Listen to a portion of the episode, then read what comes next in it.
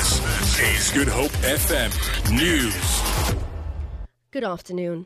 Government officials say mounting reports of an imminent reshuffle are premature and that President Jacob Zuma has a hectic schedule ahead of him. Several media outlets have speculated about a cabinet remix as soon as today after ex-CEO of Eskom, Brian Molefe, was sworn in as MP this week. Sources close to the anti-Zuma lobby say ministers will resign in their numbers in the event of any drastic changes at the Treasury. Zuma travels to Indonesia this week, then returns for a SADC meeting in Swaziland and will then host an Iranian government delegation. SACP Second Deputy Secretary Jeremy Cronin indicated on Friday that the party's cabinet members would be asked to resign if the president fired Pravin Gordhan.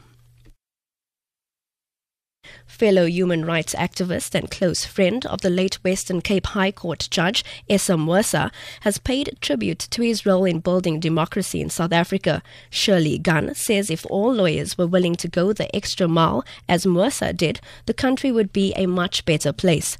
The terminally ill Moosa died earlier today at his home in Rondebosch East, Cape Town. He was 81 years old. The retired judge was a judge of the Western Cape High Court in 2011. Gunn says Moosa will be sorely missed.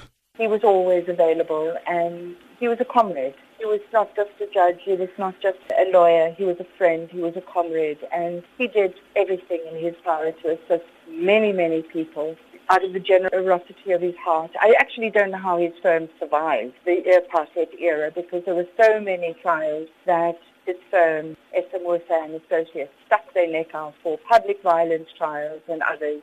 And of course, we didn't have money, and that didn't matter. A Cape Town tour bus driver says staff at a lodge in Oudtshoorn have racially discriminated against him. On Friday, 54 year old Mark Anthony dropped a tour group at the lodge where they would spend the weekend.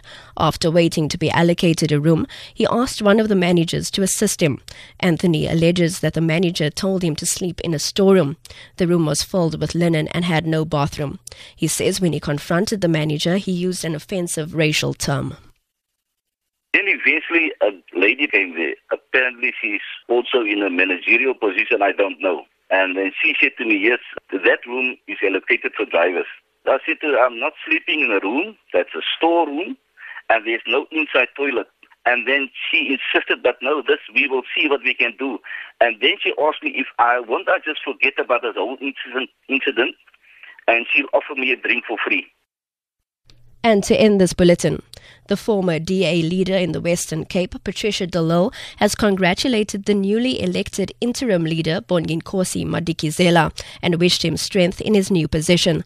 Madikizela was yesterday elected as the Western Cape DA leader at the Provincial Council meeting in Worcester ahead of four other candidates. He will lead the party until August, when the next DA Western Cape elective congress will take place. De Lille, who resigned from the position at the end of last month, has affirmed her pledge to assist the leadership in any way she can. She says in a statement that she will be there to help him build more support for the DA in the province on the road to 2019. It was widely reported that De Lille's preferred candidate for the position was Shaun August. For Good Hope FM News, I'm Robin Frost.